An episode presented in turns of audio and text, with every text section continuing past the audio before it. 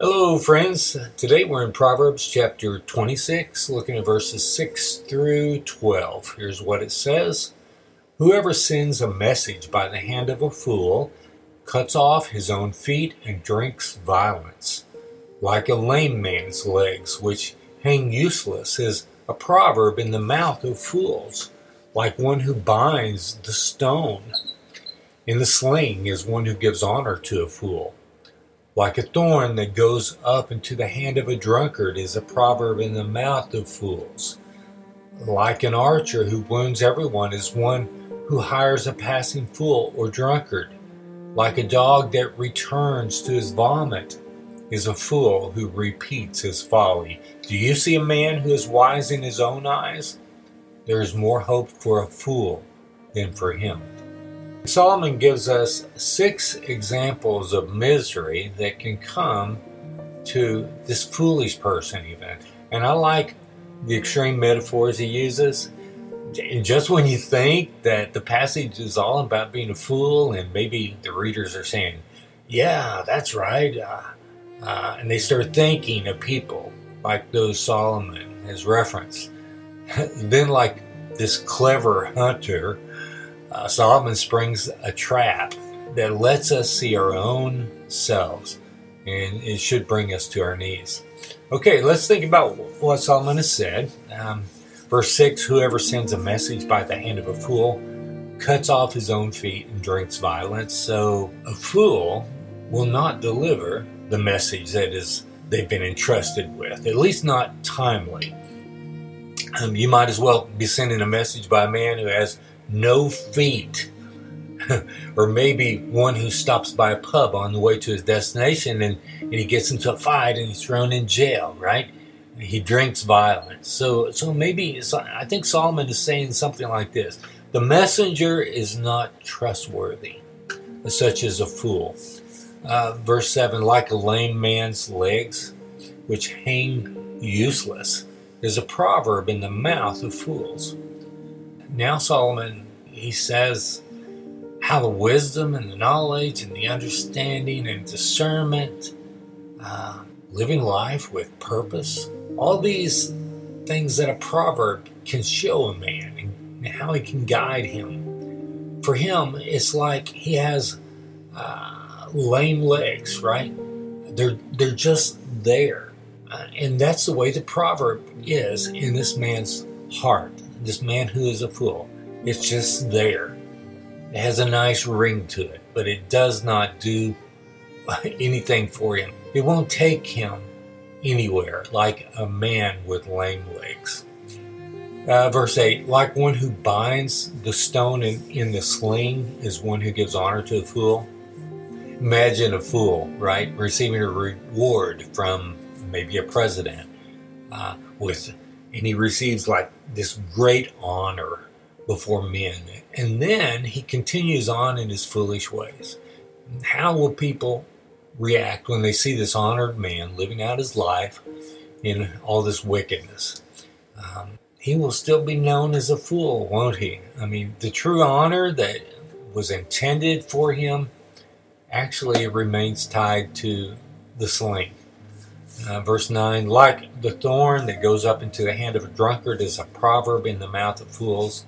And here's another verse similar to, let's see, verse 7 about a proverb in the mouth of fools. Not only is it just there like legs that are lame, but it's also like a thorn stuck in someone's hand. I mean, it, it should bring attention to the fact that something's wrong, right? A proverb says how sin needs to be addressed. It should sting, right? A sin needs to be addressed in the life of, of this man who is drunk on foolishness. And that can be us sometimes. But, but still, yet, he just, he's a fool. And so he doesn't feel the sting of reproof that the proverb brings. Verse 10 like an archer who wounds everyone is one who hires a passing fool or a drunkard and I think this verse is somewhat similar to verse 6 about sending a message by a fool. He's not trustworthy uh, to send the message. And now we see how, a fool's not trustworthy to use a weapon, to be hired to use a weapon, even. No, don't bring a fool with you when you go hunting. Don't give him a weapon in battle. Don't let him perform brain surgery on you, right?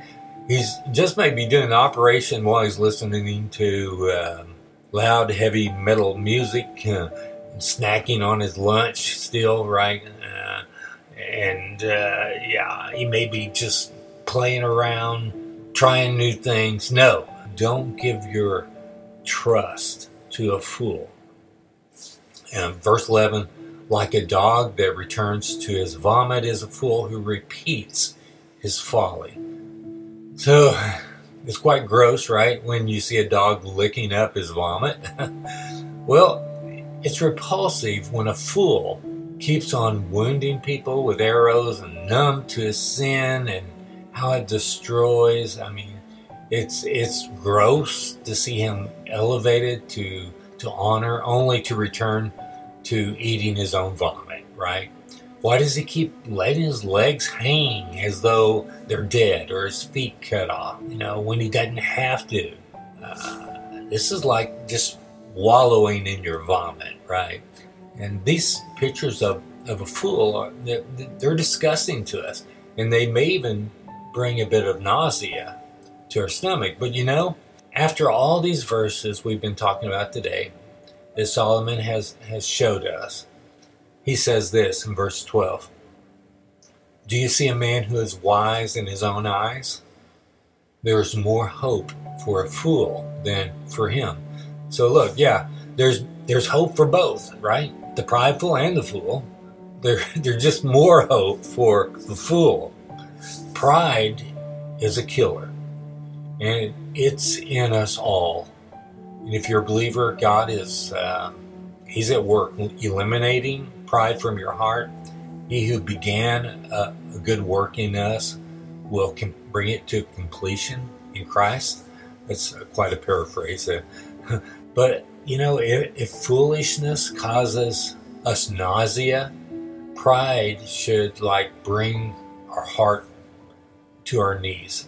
Within, we should be living like in um, sackcloth and ashes, while at the same time we go forth with great joy and love and confidence in the Lord, in Jesus, who humbled himself for us, uh, even dying for us and giving us who believe his righteousness.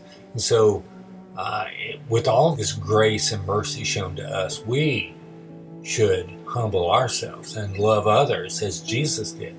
And he will one day raise us up with him in glory uh, with an inheritance that we can't even imagine.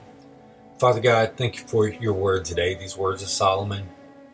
And um, how sin kills, how foolishness, uh, apathy, these kinds of things, Lord, bring us misery and misery to those around us.